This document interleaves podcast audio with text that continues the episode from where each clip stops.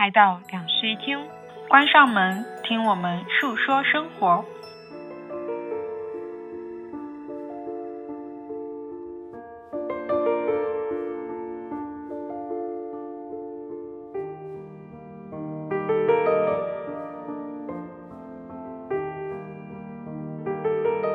Hello，大家好，欢迎来到新一期的两室一厅，我是陈一日。我是张妮，本来呢，我们要录书影，对，但是由于我们两个的拖延症，对，就决定不录了。嗯嗯，下个月再说吧。嗯然后我们就临时的在今天录制之前想了一个选题，嗯，就讲一讲我们最近的生活状态吧。闲聊一期我们，聊完了就按下结束录制键。对，嗯，那我们先呃引入一下这个话题，为了引入这个话题，我们要读一下彼此的其中某一条微博，因为就是关于我们最近的一个状态的一条微博。对我读你的，你读我的。我先读你的还是你先读我的？你先读吧，好，太羞耻了，我很怕我打嗝，我现在已经在打嗝了，因为我们久违的一起喝了个啤酒。对，来自白桃睡不醒，发表于二零二二年九月二十一号的一条微博。在公园溜达的时候，朋友突然发来消息问：“你最近在干嘛呢？”低头看了看身上乱七八糟的衣服，顶着空空的脑袋回他：“我最近在过没什么理想的生活。前阵子彻底放空下来以后，开始过上了一种被身体和天意支配的生活。睡到想睡的时间，熬夜到困意来袭再睡觉，可以允许自己长时间浪费在一些无聊短视频的垃圾、你 怎么还卡壳？无聊短视频和垃圾小游戏里。是羊了个羊吗？呃，也有啦，也有别的。我最近每天都是玩一盘羊了个羊，然后就只玩一盘。我也是，我玩到那个道具用掉，我就不玩了。对，但至今没有通关过。也会突然就一口气读了八九个小时想读的书，对食物也很随意，在下午茶的时间里吃猛然想吃的家常菜，在深夜里吃本来是早餐的包子，得到了一张免费的薯条券，所以十分钟后出现在了街边的麦当劳里，感觉自己失掉了一部分曾经紧绷又努力的精神状态，但也同时丢掉了一部分极端的焦虑，依然觉得自己每天都在生产许多电子垃圾。但会在片刻的满足里获取到一丝意义感，明确察觉到自己虚度的时光，也会在废柴的快乐里拾到久别重逢的松弛感。看来确实有时候得过一阵子没什么理想的生活的，在这个特别容易麻木的时段里，还能想清楚自己在如何生活，就已经足够特别了。允许自己没有理想，但不允许自己麻木。我特别像那种。上语文课被抽到来念课文的那种同学，对，嗯，你知道我刚才的感觉是什么吗？是什么？就是有一种我的朋友坐在我对面翻阅我的 QQ 空间，好尴尬、啊。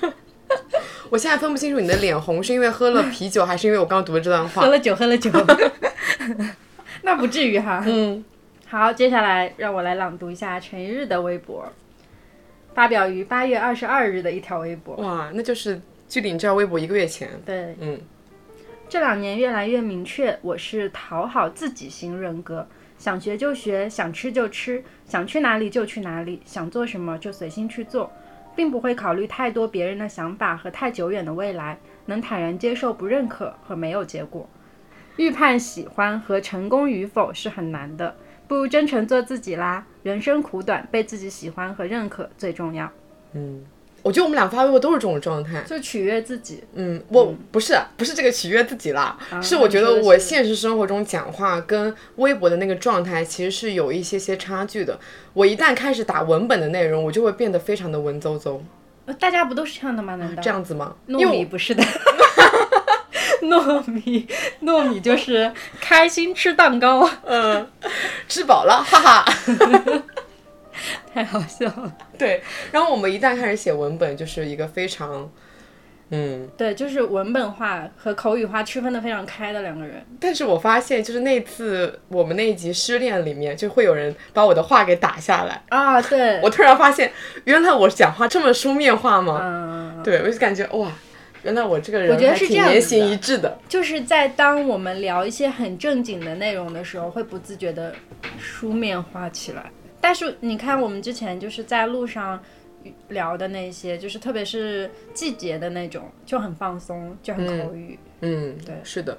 那读完这两条微博，大家应该也知道我们今天想要聊什么了。嗯，就是一个嗯，被很多播客已经聊过的一个词，就是松弛感。所以我们不想再聊松弛感这个词了。对我们更想聊一聊更切合我们的一个状态。Sunny 就是没有理想的生活，嗯，而我就是一个讨好自己型的一个生活，嗯嗯。先聊聊就是我们微博里面讲到的一些状态吧。我觉得你的比较具体，你可以先聊一下。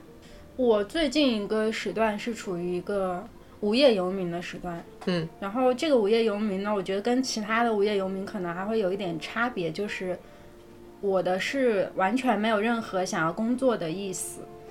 我在今年上半年的时候遭遇了我自己人生的低谷嘛，然后再加上前两年我又存了一些钱，这些钱可以让我就是完全不工作支撑我可能一两年的样子。然后就在今年下半年的时候，就做了一个决定，说，我打算至少这一两年都不再以找工作为目的去工作了，就是尝试那种所谓的世俗的上班的生活。嗯，因为我目前的状态是不挣钱的状态。嗯，嗯，到明年可能会去尝试一些自由职业的状态。总之来说，就是呃，我希望自己是一个自由的，然后不太会为金钱而焦虑，然后也没有什么所谓的这种年岁目标的状态。所以我今年就选择了一整个躺平。嗯，其实我身边有不少自由职业者，但他们的状态跟你是有一些差距的。他们看起来好像没有在工作，每天都在外面过一些自己想要过的生活，但其实他们还是要想说我要赚钱啦，我要去出一些新的东西啊，对去持续的产出来来获得一部分盈利。但你的状态就是真的是完全躺平，并且就是你经常给我分享说哦，我今天干嘛了，去干嘛了，然后我觉得就很像是那种。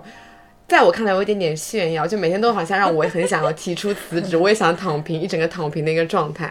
因为最近恰逢换季嘛，然后上海的天气凉快下来了，所以，嗯、又经历了前一段时间算是密集的出去玩以后，又有一点疲劳，所以说我最近整个就是处在就像我微博说的那个状态里面，就是我想睡到几点就睡到几点，我想起来就起来，我不起来只有黑夜也没有关系。然后如果是白天的话，因为天气会比较舒服，所以最近的时间更多的就是花在拿了一本书，然后跑去家附近的某一个公园，找一块草地，然后坐在那里看三四个小时的书。嗯嗯，然后还为此买了一个野营的凳子。你知道更好笑的事情是我上周的时候，有一天下午提着那个凳子去了我们家后面的一个公园，嗯因为那个公园哦，就是每天都有退休的爷爷奶奶他们会过来转，然后带孩子溜达什么这样子的，所以有几个爷爷奶奶看我还挺眼熟的，因为我一直坐在同一个地方看书，那个地方前面是一大片湖嘛，我觉得空气很新鲜，所以我就坐在那里。然后我买了那个凳子之后，我就把它放在旁边的草地上面，把它一支，然后整个人就躺在那里继续看书。有一天，一个爷爷实在是忍不住了，他就走过来，然后问我说：“小姑娘，你不上班的？” 那你怎么回答他？我说：“对呀、爷爷，我不上班的。爷爷肯定以为啊，这个小姑娘一定家底非常丰厚，可以直接继承家产，所以不用上班。”对，然后后来就简单聊了几句，然后呃，那个爷爷后来就走了。但是我觉得那个小插曲还蛮有意思的。嗯，其实造成你现在完全成为一个无业游民是有蛮多契机的。刚才有聊到，说你自己上半年的一个状态特别差，然后遭遇了一个低谷，然后再加上你有积蓄对，啊，其实所以这就是大部分人无法真正的成为大无业游民的一个状哦，态。确实，因为我身边有蛮多可能陆陆续续今年有很多辞职的朋友，嗯，你会发现他们根本就没有办法停止，哦，完全不工作，对，嗯，也或者说是只能给自己放一个大概一个月的假。就是有朋友最近辞职了嘛，然后我就说你怎么不多休息一会儿？因为他说已经在呃进入一个密集的找工作去面试的一个状态，嗯，他又说只要闲下来不工作。超过一个月就会感觉到很焦虑，即使他是有积蓄的，可是他觉得他没有在工作，然后持续的在减少自己的收入，他就是一个非常焦虑的状态。哦，我有很多朋友也是这样子啊。嗯，在我自己有一个关系比较近的朋友，他就是属于那种家境很优渥，然后自己也攒了一点钱，在上海也有一套自己的房子，甚至还有车这样的女孩子。然后我就觉得，其实如果她辞职的话，完全可以好好休息个三到四个月，然后再去工作。但是她跟我表露出来的意思就是根本就不敢辞职，因为还没有找到下家，她就会觉得很焦虑。就是在这个时候她就已经开始焦虑了。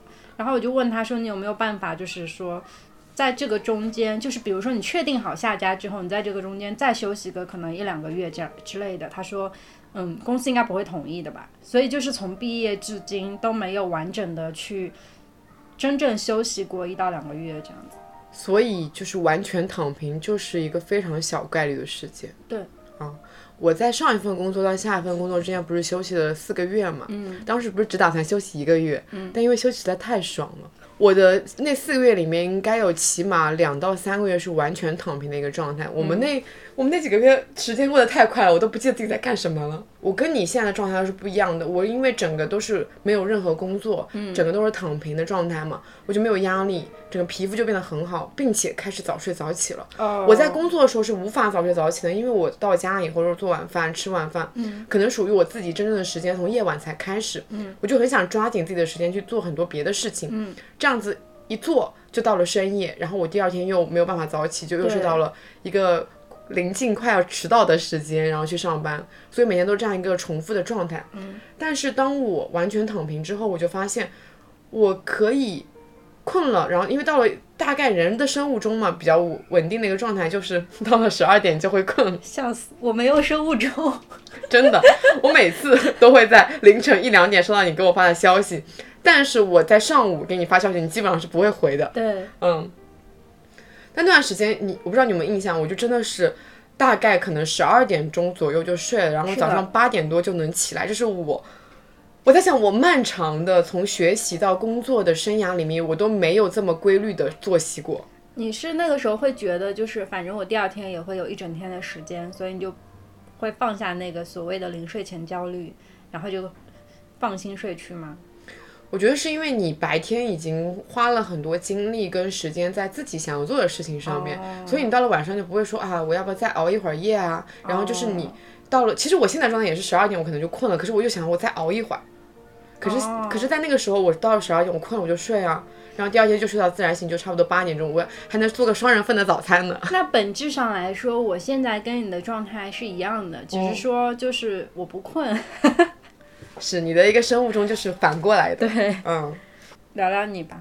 我最近的状态就是在工作，并且时不时会加班，嗯但是会克制自己，尽量的准点下班。嗯，然后昨天呢，我发生了一件特别日剧的事情。我其实下午已经吃了蛮多东西，我就想说我晚上就是吃一根糯米的玉米吧。然后，但是这样本来下午的时候还是这样想着的，可是因为工作拖延了我的下班时间，我大概可能走到我家的时候已经快八点了，回家的时候，然后在那个走的那一路上，我就觉得自己很想去鸡酒屋喝一杯。哦，然后我家楼下刚好，因为我我住的这一片都是日料店嘛，嗯我就真的走进了我家楼下那个居酒屋里面。我住在这边大半年了，我都没有走进过那一家居酒屋。但是在昨天那个心情的驱使下面，嗯，然后我要去喝一杯，我一定要去喝一杯。尽管在家喝也可以喝一杯，但是我现在要去居酒屋里面喝一杯生啤。嗯，我就走进了那家居酒屋里面，然后我坐下，老板说我打包个下酒菜回家喝吧。然后我看到那个菜单，我就觉得我为什么不在居酒屋里面喝呢？嗯，不在居酒屋里面点个菜呢？然后其实我当时没有很饿，可是我看那他们菜单还挺有意思的，嗯，我就没有参考任何所谓的点评，包括我在那家店也没有依靠点评嘛。然后我想说，我点菜单，我也就是想点什么点什么，嗯，我就翻完这本菜单以后，点了一个炒蔬菜和一个呃盐烤湿鱼。说为什么点盐烤湿鱼呢？是因为我白天看的一本一个日剧里面，他们刚好在居酒屋里面吃了盐烤湿鱼，并且他那个是那一集里面他说这是酒呃居酒屋里面最后一份盐烤石鱼了，他们就吃了这个盐烤石鱼，所以我晚上刚好在菜单上看到它了，我就点了一份。然后我就吃饱，你不能吃，下去吧。，今天我们家小猫为什么特别活泼？然后我就在那个居酒屋里面坐下来，等着我的菜上来。嗯，然后是它那个炒蔬菜是先上来，哦对，应该说是我的生皮是最先上来的，我就开始喝，一边喝一边吃炒蔬菜，一边喝一边吃炒蔬菜。我那一刻觉得我整一天的压力就是有放松下来，嗯我就突然明白了为什么日剧里面 他们总是在下班后，尽管你是一个人还是两个人，都要去居酒屋里面喝一杯。甚至他们有时候可能下酒菜都是那种什么一盘烤那个毛豆盐水毛豆，或者一盘烤银杏，就是这样子就可以喝完一杯又一杯。真的那一刻我就觉得我突然明白了，真的很放松。然后后面最好笑的是，我在居酒屋里面吃着吃着，我想说，哎呀，不如写个手账吧，我就把我的手账本从我的包里面拿了出来，嗯，开始写我今天发生了什么事情。当然，就像前面三句话还是我今天工作啊怎么样的，很忙很忙。嗯然后到后面大部分篇幅就开始讲说我昨天居酒屋里面点了什么什么什么，然后画了一个生啤的标志在那边，嗯，然后又写完了手账，我说，哎，一个人好像也没有什么事情可以干，我就。打开了一本书，开始一边喝啤酒一边在居酒屋里面看书。不吵吗？我觉得在居酒屋的状态，因为你是一个人，你不需要跟人对话，嗯，反而觉得还蛮有意思的，就是你可以偷听邻桌人在聊什么，对，嗯，然后你不想偷听邻桌人在聊什么，你就可以沉浸在自己的世界里面，不不用跟人去对话的吃饭的饭局，反而会更加的沉浸，嗯。嗯，我觉得这样的体验还蛮特别的，我跟你讲，我想起来在。应该是一七年的事情了，就当时我还在读大三，还不是大四，反正就大概那两年的事情。来上海实习，然后那个时候我住在虹口那边，嗯，也是离家不远的地方有一家居酒屋，嗯，然后当时是冬天。我后来为什么对这件事情印象很深，是因为我当时去完那个居酒屋之后。每天最舒爽的时刻，不是坐在那里面喝东西，然后吃东西的时刻，是从那个居酒屋温暖的地方，然后喝的整个人热热的、红红的，推开门出去以后，一阵冷风灌过来，哇！我当时觉得，天哪，我一天的疲惫全部都被消完了，对，真的很快乐。但是我发现，其实中餐里面很少有一人食的场景，哎、大家好像去下馆子都是为了聚餐。可是你在日料店，你就会发现有很多适合一人食的食物，而且中餐的菜量都是为很多蛮大的人准备的，是要么就是一些可以带得走的那种小吃。嗯嗯，我还蛮喜欢这种可以一人食的场景的。是的，拉面店不也是？对，是的。前两天上周的时候，嗯，跟朋友看完电影以后就想去吃拉面嘛。嗯，那个拉面店啊，真的找了很久，因为它是在虹虹桥那边嘛。嗯。然后呢，那个商场其实我是第一次去，它要从虹桥火车站的地铁出来以后，嗯再走上一千米。我那个一千米的那一整条路啊，都很像是就是嗯往前看跟往后看都只有我们两个人在那边走，然后我们超级笨。我们就是以为自己在一楼，其实我们在负一楼，我们在那负一楼不停的打转。然后他跟我们说我们要往那个 T 一那个方向走，我们就往 T 一那个方向走。结果走进那个推开那个门，超像那种《闪灵》里面的那种恐怖片场景。你发给我看了那个，哦，真的很像恐怖片场景吧？是。但其实我是敢继续往前走的，因为我知道这个并不是恐怖片，我们也不会遇到什么怪兽啊、鬼啊之类的。但我朋友就觉得我们不要再往前走，因为这看起来就是一条没有希望的路，我们就又退出来了。然后这时候就想说，要不再往上走一层看看，就然后就发现走上一层才是一楼，就去吃了那家拉面店。然后我觉得比较好笑的一个状态是，我在那个找拉面店的过程中遇到了一个滑滑梯，我就去滑了。尽管旁边全都是小朋友，嗯，但是看到滑滑梯，我就很想，最近今年有什么感觉？好像是因为经常一起旅行，然后会去玩那些游乐设施。我现在看到滑滑梯，看到秋千，我都很想去玩一玩。说到这个，昨天我和我的男朋友不是一起去了欢乐谷嘛，嗯，然后在欢乐谷里面有一片给儿童准备的区域，它就是里面有很高的滑滑梯，哇，你知道那个高度差不多是。得有个两三层楼吧，反正就是给儿童准备的吗？我跟你说，就是很可惜的事情是，当我走进那边的时候，发现上面的标牌写了仅供五到十岁儿童游玩，然后我被人拦住了，他不让我上去，所以我真的好生气，就特别想玩那个滑滑梯。嗯嗯，我那天就本来想说这个东西是不是也只供小孩玩的，然后我就绕绕了一圈，发现没有人管。尽管上面都是小朋友，但我上去了，然后我还录了个视频给你们看。结果发现，可能是因为我太大了，所以我在中间卡了两段，卡住，很丢脸。那滑滑梯还蛮特别，它是那种藤编的那种。对，嗯，我上周的时候去我朋友家玩狗，因为我朋友搬新家嘛，然后他那个小区是特别新的小区，小区里面的游乐设施就建得很新很漂亮，它就有荡秋千和滑滑梯，然后我的朋友们在那边遛狗，我在那里玩了快半个小时。啊说到这个，我们之前不是一起去威海吗？嗯，我发现威海在游乐设施这一块建设的非常非常的好，对，有设计感，种类丰富。我那天去的什么公园啊？那是威海公园，反正就是去了一个公园。我们本来是在那边考队在看海的，结果不小心走了岔路，发现了一大片。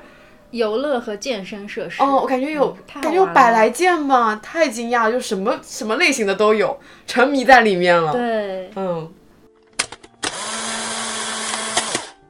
那我们回到，就是说我们想要聊的那两个关键词，其实刚才讲的也一直都在围绕那几个关键词在讲啊，就是我们为什么要去追求一种非常焦让自己焦虑的一种生活状态呢？人们为什么总是在焦虑啊？其实我觉得就是每个人面对的信息来源可能是不太一样的，因为我在当时你提出这个选题的时候，我就是有回想到自己前几年特别焦虑的那个时刻。当时的生活状态是我的生活会被我身边相同经历的朋友，或者是网络上的一些跟我比较相似的信息所充溢，然后呢，我就会被那些信息影响到。我那个时候是处于一个在创业圈子的圈子里面，所以我周边的很多朋友都是那种特别卷的朋友，他们会在朋友圈更新自己最近的工作成果，还有获得的一些成就，甚至是跟一些名人的合影，或者是参加什么样的酒会，参加什么。就当你知道被这些东西全部包围的时候，我后来一度是不敢点开我的朋友圈的。是他们裹挟着你，你觉得是吗？对就是一种我在这个圈子里，我如果不去迎合他们，呃，发表同样的内容，或者是没有办法在底下去评论一句相似的或者共鸣的话，我可能就没有办法再进入这个圈子了。我那时候会被这种巨大的焦虑感所裹挟，但是，呃，在那个当下，我会觉得加入那个圈子对我来说是有意义的，因为他们是人脉，是我未来工作的机会，所以我觉得这件事情是有意义的，但是它使我焦虑。与此同时，在那个阶段，我的微博还有小红书可能都关注了很多比较厉害的人吧，就是至少在我现在的视野里，他们都是非常优秀的，呃，世俗上拥有非常多成就的人，或者是高学历呀、嗯，高工作成就啊，总之来说就是那一部分精英，可以这么说。然后我在那一阵子也经常会被相似的人所吸引，并且加上微信，然后彼此。拥有一些所谓的精英圈子里的对话和交集，但是在没过多久之后，我就厌烦了这样的状态，厌烦了去向别人介绍说我在公司是什么职位，我做出过什么成就，我的工作职责是什么。我觉得好累啊，我不想再和别人聊这些东西了，我只想聊一些垃圾话。就像我们现在聊的，对。所以我大概是在二零年的时候，当时旅游业不是遭遭了重创嘛，然后我的工作被迫停了下来。被迫停了下来之后，我突然间发现，哎，我其实完全没有必要去跟他们沟通啊，因为我现在自己不太需要这一部分人脉，或者说是加上他们之后到现在为止，其实他们都没有给我提供什么实质性上的帮助。嗯嗯，大家也都只是说在。交流或者是在明面上的交集这样子，但是你说真正的有合作或者有往来吗？很少。如果脱离了这一层外壳的话，我跟他们就不是朋友了。所以我在二零年认清了这个事实之后，我就不再发跟我工作相关的朋友圈了，然后就只会更新一些日常的动态。那事实证明，从那一刻开始到后面，我失去了很多以前在圈子里有联络、有来往的朋友。但是好像也赢得了一些状态比较相似的人的喜欢，所以我们至今都还在联络。嗯，然后我就觉得这个状态是我想要的，比较放松的、舒适的面对工作的状态。嗯，我觉得焦虑可能是因为你内心想要达到某一个目标，但是在达到那个目标之前，你的状态都会非常的有一种追赶，对，迫切感。对，我仔细回想，我本人。很少有什么非常印象深刻的焦虑感，就是只有一些比较微小的焦虑感，比如说我的稿子迫在眉睫啦，哦这种那那种时刻，那但只是那微小的那种时刻会焦虑感，焦虑一下。那你会有就是，嗯、比如说你在别人那里看到了，就是你眼中世俗意义上的成功之类的，然后你就会拿自己去跟他对比那种时刻吗？没有是吧？沉默应该代表没有吧？应该是没有的。我当时我觉得就是有一种被世俗意义上的成功洗脑了。是不是因为在那个时候你会觉得你自己够一够也可以变成那样子？对，可是我我觉得我自己一直都是比较明确我想要什么样子的生活，比较明确我想要成为什么样的人，哦，我就会觉得他们的确非常的成功，然后他们有钱有权，然后能做很厉害的事情。可是我也可能会有一丝丝羡慕，嗯，可是我知道那并不是我的人生，我就觉得可以啊，就是还好，我并不想成为那样的人。我那个时候的状态是我刚刚从一个完全不自信的状态里面脱离出来，因为工作给了我很多世俗意义上的地位和 title，然后这些 title 的加持上会让非常多的人突然间涌过来和我说你很聪明，你很棒。哎，我插播想问一句，嗯，因为我我这边想其实想讨论讨好自己嘛，所以你会觉得那时候的你是真正的喜欢那时候的你的吗？那个时候我以为自己是喜欢自己的，嗯，就是你不会在午夜梦回时候突然觉得很寂寞吗？怎么回事？我是到很后来才开始认清这个真相的，因为那一阵子我过得其实还挺挺有锋芒的。嗯我那个时候的交友状态是喜欢我的人会非常喜欢我，但是不喜欢我的人会很不喜欢我。他会是一个极端，没有什么在中间的人，就是对我评价有好有坏的这样的人。但我觉得。我后来觉得这是一件非常不正常的事情，在当时的情况下，我有一些自大，那个时候就觉得喜欢我是你有眼光，对，不喜欢我一定不是我的问题。那个时候我会这么觉得，那我一直都是一个很自命不凡的人，我就是你喜欢我就喜欢，我不喜欢就算了呗。但是你可以自洽，嗯，呃，我我是属于不自洽的，因为在那个时候，就是所有人对于我的夸奖和他们给到我的一些褒义的词，会让我觉得有压力。因为当我真正开始自省的时候，我会觉得自己配不上这些东西，然后我也会觉得我只是在一两年之内短暂拥有了这些所谓的光环，呃，实际上的我应该没有这些东西吧。总总的来说，就是那个时候是一个非常矛盾的自我。然后直到后来，其实也是那份工作就是开始松掉，开始没有再紧绷的时候，我才意识到说，其实我不必活得那么有锋芒的。就是喜欢自己，不一定是因为我身上有地位、有光环，我才要喜欢自己，而是无论我变成什么样子，我都永远要喜欢自己。就是当我猛然间醒悟，开始醒悟到了这一条之后，我就觉得之前的那些，就是我自己加给自己的东西和别人加给我的东西都很愚蠢。嗯，然后到那一刻我才有一点松弛下来。我我刚刚不是讲到说我一直觉得自己活得有一点自命不凡吗？嗯，是因为我一直有一种隐隐的感觉，就是我任何想要去做的事情，只要我去做了，它最后都一定会，嗯，七七八八的给我一些正面的反馈。嗯，因为我这么多年实践下来，也确实得到了很多正面的反馈。嗯，比如说我可能真心的开始分享某个东西，这个东西就会被人受欢迎。啊、然后，嗯对我就是一直处于这样一种状态里面，所以就是，呃，整个人因为松弛，因为真诚，然后也得到了一些不错的回应。但我觉得我们两个的差异是在于你认可你自己发出去的那些东西。嗯，我在当时其实是对自己写的东西，哦，不是写的东西，是我在生产的一些东西。你觉得是垃圾吗？对，我觉得是电子垃圾，直到现在我都这么觉得，因为我打心底不认可自己笔下的那些所谓的营销，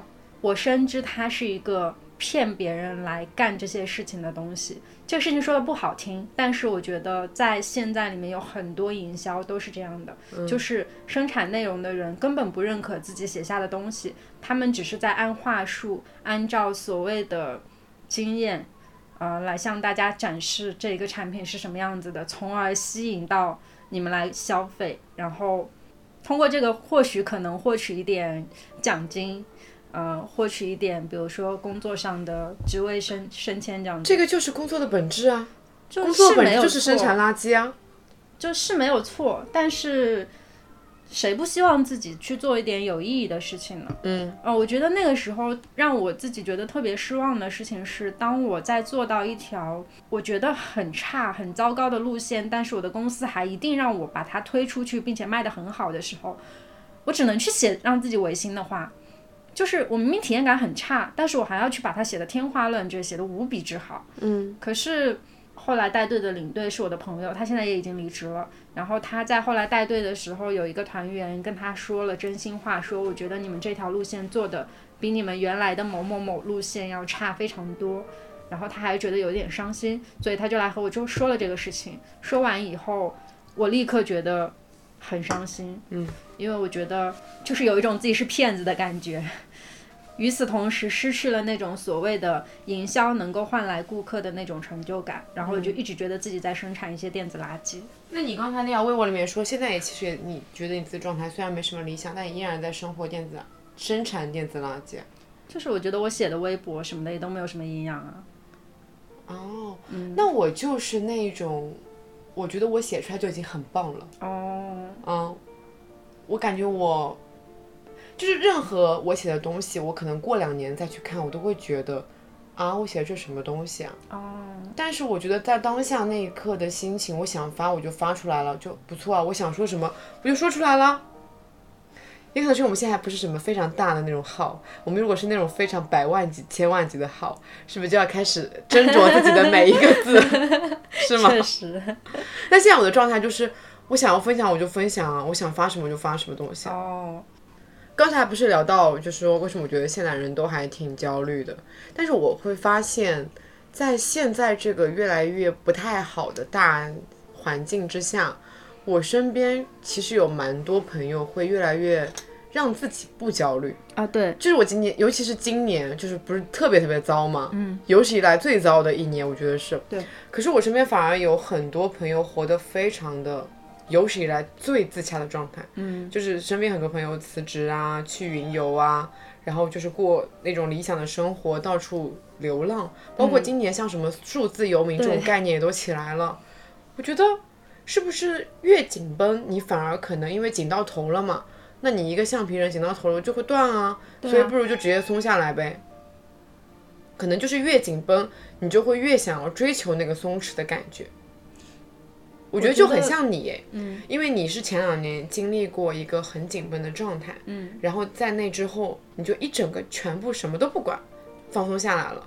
然后你现在的状态就是真的想干什么就干什么，除了没办法出国哈。对，我觉得但凡现在能出国，我可我可能就见不到你了。你很了解我。是的，然后我觉得我的状态是有一点不太一样，我没有过非常紧绷的时刻，嗯，我一直以来都是一个松松垮垮的状态。我觉得这不是因为我们之前聊过很多跟自我认知相关的话题吗？嗯，像聊自卑那一期，还有聊，还有聊过什么？有没有印象？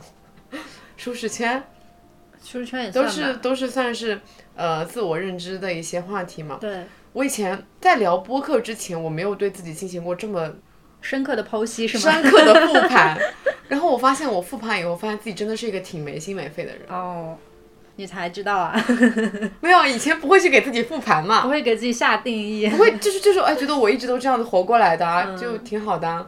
然后我我复盘一下才知道，原来不是所有人都是这样子的，并且就是我是一步一步变成这样子的。我真的好紧绷啊！我告诉你，我之前复盘到什么程度，我连我的每一个人格都复盘了一遍。什么叫每一个人格？人还有很多人格吗？就是每个人会有不同的面嘛，比如说我面对工作是一面，面对朋友好的朋友是一面，面对不那么好的朋友又是一面。我会把这些东西全部都抽出来，然后并且详细的分析我在里面的状态和我呈现出来的样子有多紧绷，整个人。我现在想想真的很恐怖，我也觉得有点恐怖。就是那个时候会自省到一定程度，就会整个人会陷在那种漩涡里面。我觉得我的人格可能就只有，我有个我人格里面有个非常统一的东西，就很直接。嗯，尽管是是对熟的人也好，对不熟的人也好，我都很直接。哦，对不熟的人的直接表现就是我感觉我很冷漠，对，因为我很直接。但是对熟的人的表现直接就会变成很热情，嗯，嗯，但其实它的本质是一样的，本质都是直接，哦，嗯。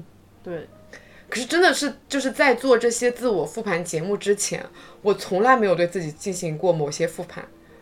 我觉得你最大的好处是在于你活了那么多年，对于所有人、所有的事情，其实一直都是保有一个比较真诚的态度的，所以你不会有那种用我的形容就是戴面具的时刻。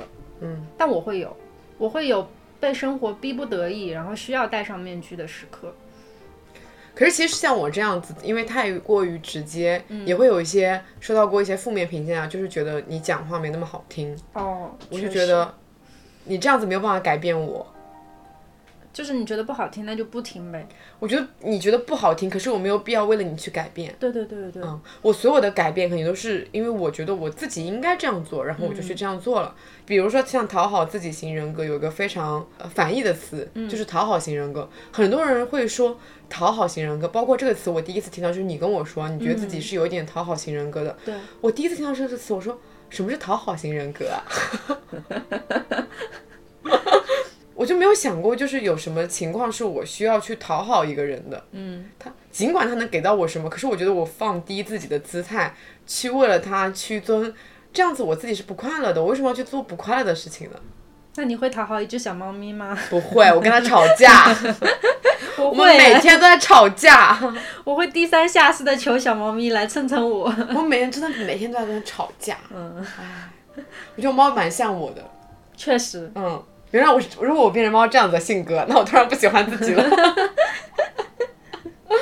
原来别人眼中的我是这样子的。哦，然后讲到说，其实其实我觉得我们今天的内核就是想说，我们要过一种较为，就是你不可能百分百随心所欲，嗯，但是在条件允许的情况下，你要尽可能的去过让自己满意、让自己舒服的一个生活。对，不要让自己就是活在一种被选择啊、被计划里面。刚才要讲到说，我那家店不是没有去看大众点评，嗯，其实我是一个非常爱看大众点评的人，嗯，我每天都在大众点评里面去寻找一些新的店，但这个事情我并不觉得是一件坏事，嗯，可是我有时候觉得它是坏事的是，我太我们太容易被大众点评所左右了。哦，我们会用一个所谓的大众点评的评分去判断这家店到底 O 不 OK。嗯，但是我今年以来的一个变化就是我在上海，就是随便走着走着，我会遇到一家很有意思的店，然后我就觉得啊这家店我没看到过，我再去搜索大众点评，把它给收藏下来，然后就标记说我下次要来。嗯，因为这样子的一个过程，有一项是逆向的思维。嗯，我不是在大众点评上发现它，然后我去找它，而是我先找到了它，我再把它标记在大众点评上面。昨天也是这样子啊，就是因为大众点评上不是会有所谓的推荐菜嘛？嗯，大部分人肯定都会跟着那个推荐菜去点说，啊，我要点他们最热门的这三个菜。哦，好像就是你觉得这三个菜不会踩雷，哦，可是就是因为我们之前是做一个编辑的思维嘛，对，我们会希望尽可能的去试一些热门的好吃的，不是热门的好吃的，是你根据它的菜单去找它的特色。哦，特色，嗯，嗯，所以我们会更多时间花费在翻菜单这件本身事情上，而不是在翻大众点评的菜单这件事情上。大家可以去试一试，说你。诶，每家店都会有自己拥有自己的菜单啊，尽管那个菜单现在也会给你一个标准，说这是商家推荐菜，这是什么人气热销菜，但是我很建议大家说，你打开那个真正的菜单，你去看他们到底全部东西有什么，你再去选择自己特别特别想要吃的。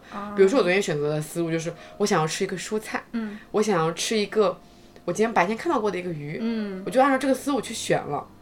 就这样子，就是有也算是在菜单上面选讨好自己吧。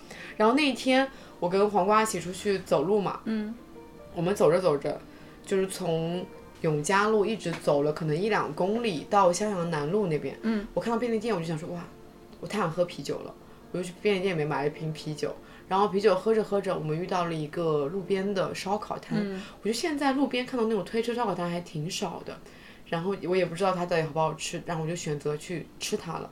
最有意思的是，我们还碰到了一个骑着共享单车卖糖葫芦的，就这种店都是你没有办法去预设、去计划的事情，可它发生的时候，你就会觉得很美妙。嗯，我希望大家更多去享受这种比较随心所欲生活里面的一些美妙感。我其实一直都是不太被大众点评和小红书支配的人哎，因为我以前我是在很小的时候就养成了这种习惯，就是在特别是出国旅游的时候就完全不做功课。我印象最深的是在北欧的时候，因为完全不做功课而认识了一个芬兰当地的房东，并且和他去上了一天班这样的过程，因为他是一个画廊的主理人，嗯，然后。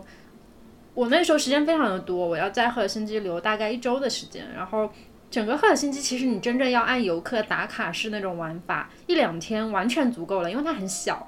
然后我当天晚上跟那个主理人在那里聊天，我跟他讲说你明天要做什么？我说我好无聊，不然你给我推荐一点行程。他说那你跟我去上班吧。反正我那边也缺一个帮忙打扫和整理的人，你是不是很闲？我说对啊，很闲。然后他说那我明天。呃，你跟我去上班，我下午可以带着你在城区随便转一转。结果他就带我去了很多现在的这些所谓的攻略平台上完全没有的画廊和呃艺术小众艺术画展的地方，甚至还看到了一些街头的涂鸦。那些涂鸦也是完全没有被记录上的，但是我就觉得很有意思。然后从那一刻开始，我就很坚定，以后去所有的地方我都不要做攻略，就包括吃东西，我也就随便吃吃。但我对东西可能我对食物也没有什么特别大的追求了，所以我可以这样子。就是如果如果说你时间比较少，然后你对食物有追求的话，还是不建议学这个，因为实在是踩雷踩的太多了。嗯，但是我那时候就是觉得很放松，很随心所欲。我想到了，就是去年这个时候在北京，嗯，然后深夜看完电影以后，跟朋友想去吃一点东西嘛，嗯，然后开的店其实不多，然后那时候就随便的走进了一家关东煮店里面。那家关东煮店也没有做任何攻略就进去了，本来点的是一个常规的，想说我想要菜单上面什么什么什么，但是后面突然隔壁来了一对经常来这个店里面的人常客嘛，嗯，然后店主就给他拿了一盘就是不在菜单上面的东西，哦，你们是说你们也想要？我就说我就问他这是什么，嗯他说这个是熟客才能吃到的东西，我说这是什么？他说他就是比较难解释，他说大概就是鸡的膝盖吧。就这个位置，我说那我也要吃，他给我盛了一碗，还挺神奇的体验。嗯，就是我觉得大家反而你去放宽了你所谓的计划，就是甚至说你可以不要计划的走进某个地方，不要计划的去干某件事情，会得到一些惊喜。嗯，就好像其实就相当于就是你放低了你所有的期待，甚至说你没有期待。对，嗯。就很像你现在的生活，你没有任何的理想，所以也无所谓。你需要去达成什么目标？是的，但是我其实，在最近这种很闲散的日子里面，反而收获了一些很无聊的快乐。比如说，像那天那个爷爷过来跟我说：“你不上班的”，我就觉得很快乐。嗯嗯。其实说起刚刚讲的大众点评嘛，还有一点就是，除了大众点评以外，嗯，还有就是那个榜单这件事情。哦。让我也一直以来觉得非常的，就这只只是一个例子，就是我感觉我们的生活被太多所谓的条条框框给框住了。虽然我是一个非常喜欢写计划的人，可是我几乎不会按照我的计划来。嗯，我是那种我放暑假第一天，我会想说，我这个暑假我要干什么，我要写好多好多的计划。然后一眨眼两个月过去了，暑假什么事情都没干，躺了两个月，连作业都是在最后一天写的。嗯，我就这样一个人，但我真的很喜欢写计划。嗯，看得出来。我觉得是因为我记性实在太差了。我如果不写计划，我真的是完全不会记得我要干什么事情。嗯，所以计划算是我自己的一个 timeline，就感觉哦，明白。嗯，但是我做不做是一回事情，我就要先写。嗯，做不做又是一回事情。这就这是我觉得这个 OK，但是我觉得现在现代人太容易被条条框框框住了。对，你读书你要去读榜单上的书，你要去读畅销的被很多人认证过的书。啊、我特别讨厌这个行为。嗯、我觉得有一些就是大家比较公开知道的，比如说像每一年的衣服的流行色和时尚，其实都是被世界上某一个小部分的人所控制的。就当你知道这个真相了以后，你就会发现，比如说音乐榜单或者是什么榜单，背后有可能都是。某一群特定的人。对啊，可是我们为什么要去跟着那个特定的所谓的大众的流行的东西去走呢？对，我就想听我自己非常喜欢听的音乐。是的，我就想看我想读的书。我甚至听到，就是我标记了很多可能只有呃，就是十几条甚至零条评论的那种歌，嗯，但我觉得这首歌我很喜欢，我就把它收藏下来。嗯，然后我很喜欢享，我很享受的一个瞬间，是我走进了一家书店里面，然后随便根据封面，我觉得这封面很好看，很戳我心意，我就开始翻看它了。我就不会去查说这本书它到底是哪个名作家写的啦，它到底评分如何啦，嗯甚至有时候可能会有那种在电影节有有很多小众的新片。你就是一种盲选嘛？对，你觉得这名字，我经常选片是，我都不会去查它说是怎么怎么样的简介啊，打觉得名字不错，啊，对，这名字不错，我就看一看吧，嗯就抱着这样一种心情。我主要是因为那些榜单，特别是读书这件事情，我之前深受榜单所害，就是在榜单上面读到了一些很烂俗的书，然后从那以后我就开始不相信这个东西了。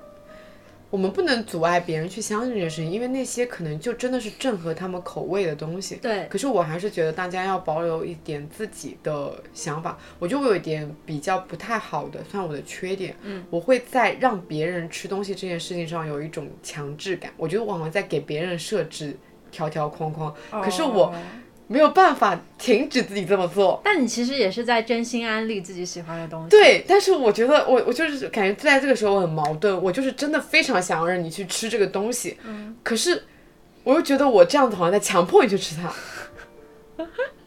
我在比如说，因为我每天中午都要跟尾巴一起选我们今天中午吃什么东西嘛，哦，其实很多时候他会选一个东西，我就感觉这东西不会很好吃，我就想说啊，那不吃，我就又回到了我的选择上面。这件事情感觉其实是我的缺点吧，看对方能不能受得了。对，我觉得看对方能不能接受，因为就是对于我来说是这样的，因为我觉得我跟你的口味是属于同种地域的，因为江浙嘛，口味是没有什么区别的，所以我对于你以前的那些选择都是很认可的，所以我就可以完全的交给你。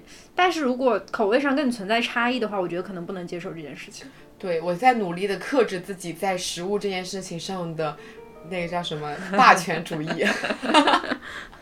我在努力克制，就是要做一个平和的人，要尊重大家的选择，就是随心。毕竟我也在随心的选，所以让大家也随心的选。踩雷也是一种享受，一种体验。我跟你讲，这个事情我在很小的时候就醒悟过来了，因为那个时候我给别人安利我追的星就是 Super Junior，然后我就觉得你们怎么可以不喜欢这几个帅哥呢？就是满脑子都是这种想法，然后没过几年就彻底醒悟过来了，每个人的审美偏好是不一样的。是，但是我还是忍不住，就是就当别人问起我说你这附近有什么好吃的东西，正常人可能只推荐一家，我可以给你发十个链接。真的很好笑，就是在安利别人这个角色上面，我做的非常的热烈、火热。很热情，嗯。那我们这一期其实聊的差不多了，中间有点跑题，但也没关系。我觉得今天在聊这个选题之前，我就说，哎，我们这好像又是一期想要缓解大家焦虑啊，因为我们其实之前每次做到最后都觉得啊，我们不是在给大家灌鸡汤，对我们是想大家听没听都无所谓，就我们只是想要分享我们自己的一些生活的状态啊，怎么样？只是分享着分享，发现我们好像就是试图让，就试图来缓解一点大家的紧绷的状态，对，大家的一些焦虑，缓不缓解到我也不知道，随意了。嗯嗯，然后最后其实想要提一个问题的，这个问题就是围绕到说没有什么理想，讨好自己。假设也是蛮老套的一个问题，就是假设你可以什么都不考虑，你想要成为一个什么样的人，也可以是你想要做什么样的职业。其实我以前有跟你聊过，嗯，但我不知道你猜不猜得出来，要不你猜猜？我以前给过你很确切的答案，很确切非常确切，就是想要成为某一个职业。某一个职业。对，首先，那个发生的地标肯定是在北欧，对不对？好牛啊！对啊我知道了，什么？是不是极光猎人？对，哇，我太厉害了！不错不错不错，嗯很了解我。嗯，嗯，完全不考虑任何，不考虑金钱，不考虑身体状况。对，极光猎人。很酷因为我觉得我自己毕生的爱好，其实还是在一些很庞大、很虚无的东西上面，比如说科幻跟天文这种。那天文的话，其实现在已经不是我能够够到的东西了，因为没有在这个行业里面，你要不考虑啊？就所以所以如果就是想如，果说你这个也不考虑，你是不是想成为宇航员啊？哦，是哦。对，那我其实还是有考虑到一些什么呀。，对你还是考虑到现、哦太现实了。是的，是的。那完全不现实的话，嗯，对不一定是宇航员，就是能够在空间站工作的干杂活的人也可以。对，总之我希望一个清闲的，但是能够贴近于这个世界上最庞大的东西的人。哦，嗯，但是前提是清闲的 就是我不想太忙，我也不想搞科研。我觉得我的理想状态跟你的这个有个共同点，就是也要清闲。哦，我前两天在刷 Instagram 的时候，发现了一个我喜欢的日本作家，他会在台中的一个空间里面办展览。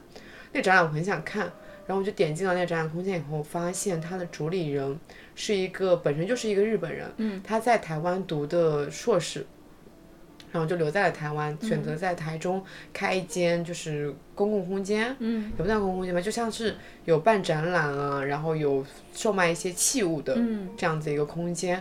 然后呢，他因为他本身是日本人嘛，所以他就会引进很多日本的作家的一些东西，然后来这个空间里面。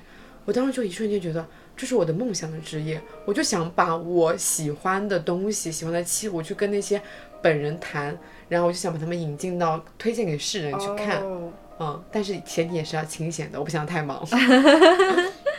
好难哦。嗯，是。我觉得你这个东西就很矛盾啊。做这个事情的人一定不会清闲。那就换个思路，就比如说我把他们都买下来，然后摆出来就给你们看。好，好，可是我觉得我的整一个想法还是挺现实主义的，是一个我觉得我也是够一够就能够的对，人。是你能那我。是那我的确是一个非常不理想主义的人，我没有那种所谓非常理想主义的。我是真的做不了极光猎人的，这个我很确定，因为身体条件很不太适宜。就是对极光猎人现在是没有那种，至少是应该是没有女性在做的，它是需要非常强壮的身体。大家知道什么是极光猎人吗？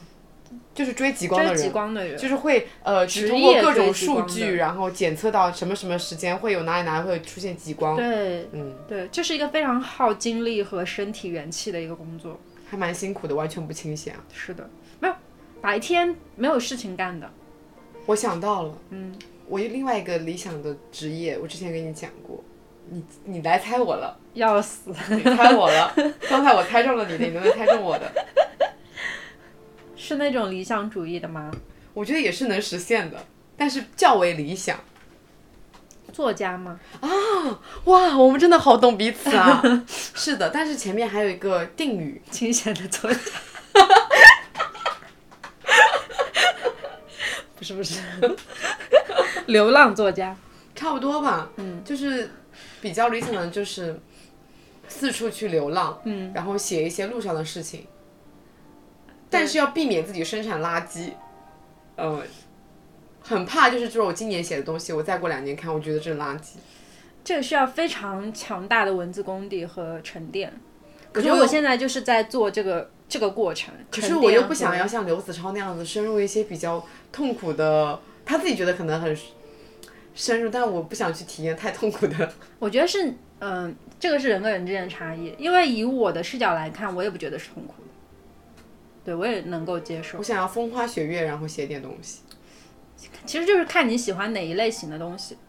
然后我觉得我们去为那个喜欢的类型去沉淀自己就好了，至少写出一个，不能说十几年后吧，我觉得至少五年之内自己看都是很喜欢的一个东西就。可以这样子，我写完了，你给你拜读，然后你看看你你你直接说这边哪里不行，我就不出了。可以，嗯，说不定我觉得真的可能哪一天就成为了流浪作家了。嗯，这个也是一个够一够的，其实比起极光极光猎人，确实这些都能够一够，对，但这对我来说是一个比较理想的职业。很理想吗。这个其实是我希望的三十多岁的样子，所以我已经在为他做一些准备了。哦，那也挺理想的，三十多岁的样子。哦，前提是流浪之前你得有足够的积蓄吧，不然你没有办法流浪哎。我对于积蓄这个事情也不太在乎哎，我我完是不是可以一边流浪一边赚钱？对我完全比较焦虑的事情就是我的文字功底还没有到达我觉得成熟的水哎，你知道有一个叫做三和大神的东西吗？嗯，具体意义我忘了，反正就是有这么一个词，就是他每天只考虑今天，我吃今天该吃的食物，嗯睡今天该睡的觉，赚今天该过的钱，不考虑明天。对，这样子就是叫三和大神。嗯，嗯，我们家猫今天真的特别吵，如果今你太焦虑了，能不能躺平一下？如果今天大家在这期播客里听到任何我无法剪辑掉的杂音，那就是猫发出的，对不不能怪我们，只能你们就骂猫吧。对的，刚刚讲为什么讲三和大神啊？因为他就是躺平的状态，可是大多数人是无法达到三和大神那样子的状态，因为我们永远都活在明天里。对，嗯，大家一定会去焦虑说，如果我没有钱怎么办？如果我明天居无定所怎么办？嗯嗯说实话，我们在讨论讨论这一切的前提，是因为我们知道我们能活到明天，所以我们才能讨论这一点。对假设我们活不到明天的话，我们也不会讨论了吧？我现在就是这个想法啊，因为我这两年经历的事情，就是让我觉得太世事无常了，所以对于我自己的人生写照，就是我根本不知道明天我还会不会存在于这个世界上，所以我就不焦虑了。嗯，这两年有蛮多关于世界末日的片子，重新其中有一部我推荐给你，但你并不喜欢，就那个不要抬头。哦，不要抬头，我看了一点点，然后没有看下去。嗯，它其实这样一个故事，就是那个主角是小李子嘛，嗯，他是作为一个科学团队的一个领导人，嗯，然后但他非常的籍籍无名。有一天他呃手下对一个女生，嗯，她发现了一颗彗星。我怎么忘记？反正就是发现了那颗彗星，然后计算出来它即将在多少天以后就会撞地球，对然后全世界就会完蛋，嗯，这样一件事情。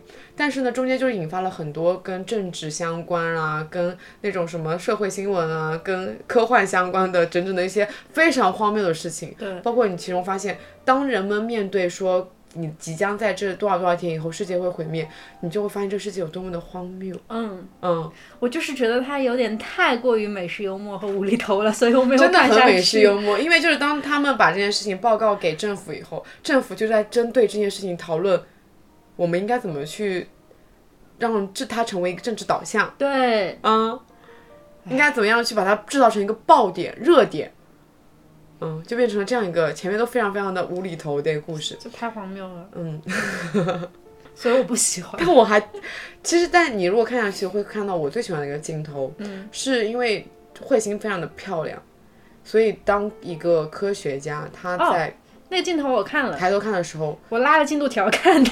尽管就是他知道明天就是世界末日，他依然在赞叹它的很美。然后整个电影的最后，就是你尽管知道就是一切都要崩坏了，就是那那刻你会想做什么呢？有些人就在狂欢，嗯然后有些人就是在祷告，祷告，对，就是大家都在做自己生前最后一件事情嘛。对。然后他们就聚在一起吃一餐一家人的饭，嗯，然后在那个团聚之中，世界末日到来了。对的。这两年你谁也不知道什么时候世界末日会来临呀、啊反正可能说不定明明天人类就完蛋了呢。就大家随心一点啊。我前阵子梦到了一个很荒谬的梦，嗯，就简单来说，我觉得现在我们这个疫情的世界，在我的梦里，它的设定是已经被拯救过一遍的世界。就是之前可能有世界末日，然后有一部分人把这个世界末日拯救了，结果它就变成了一种病毒，然后这个病毒就侵袭了我们这几年。反正我就觉得挺醒来觉得挺荒谬的，但是又觉得好阴谋论，还很现实。嗯，万一说不定我们现在就活在一个黑客帝国的世界里面。对啊，我们其实本体都在沉睡，我们只是梦梦境在经历这些糟糕的事情。对，谁不知道我们活在梦境里面，怎么可能知道呢？嗯，越扯越远了，我们这一期。好，大家听到这一期的时候，应该是十月二号，已经在放假了，所以这一期应该也蛮多人不会听的，毕竟大家享受假期比较重要。对，那我们就祝大家假期愉快。嗯，希望大家可以在假期中得到真正的休息。没错，大家我听到很多身边人在聊说这个假期要去干嘛，然后有很多人问我要干嘛，我说我我要回家躺着好好休息，在我们家的大沙发上面看我们家的大电视，每天睡 十个小时以上。我也差不多。嗯，然后要回乡下去进行一些深度的自然呼吸。哎，可是我蛮好笑的，我打算这一次带飞盘、监狱跟滑板回去。哦，躺平了又没有真正的躺平。确实。嗯，好，那我们这一期节目就到此结束啦。嗯，嗯，我们下期再见，拜拜拜欢迎在小宇宙、喜马拉雅、汽水、网易云、苹果 Podcast 订阅两室一厅。如果你喜欢这期节目，可以在评论区与我们互动。感谢收听，晚安。漫步在深夜的維多利港，盡量令自己感不到沮喪。流星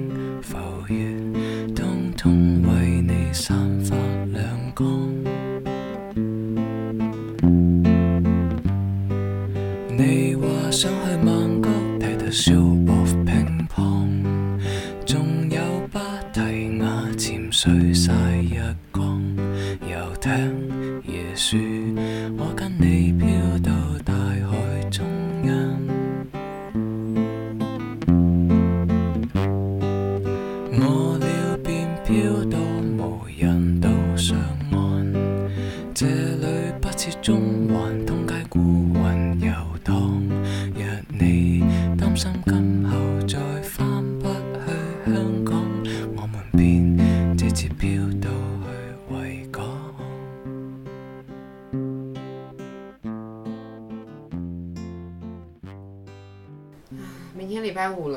天是九月的最后一天，打算干什么？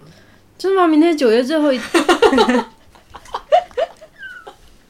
你就是现在已经不记得明天是礼拜几，也不知道明天是几号。对，我不看日期的。现在，我我现在每天会看一下明天的天气预报，我知道明天要出太阳了。今天也出了太阳，但是我今天睡了一天，我今天工作了一天哎，下午还晚上還來跟你录播客。我前几天看是周五出太阳，在这之前都是阴天，所以我决定这周五搬个凳子去公园看书来的。哦，我们今天还没有吃晚饭哎，你要吃煎饺吗？吃一下吧。我跟你讲，我今天在回家的路上，路过了一家菜市场，嗯，我就想说，我们吃晚上如果吃煎饺的话，我不然买个绿豆芽吧。不对，我买了黄豆芽，嗯，我就拿了一把，我想说反正就吃一餐，我就只拿了一把。称的时候，你猜多少钱？一塊。兩毛。我付的时候都不太好意思，我只付了兩兩毛钱。对。我就付完两毛走了。我跟他说，我下次还会来消费的。我说你要不给我抓个五毛钱吧，但人家也沒給我抓，我就只付了两毛，买了一把豆芽。好震惊啊！嗯，那我们现在煎个煎饺，然后可以焯一把豆芽在上面配着吃，我是没有试过，没有。还不錯。好，那我们去吃晚饭吧。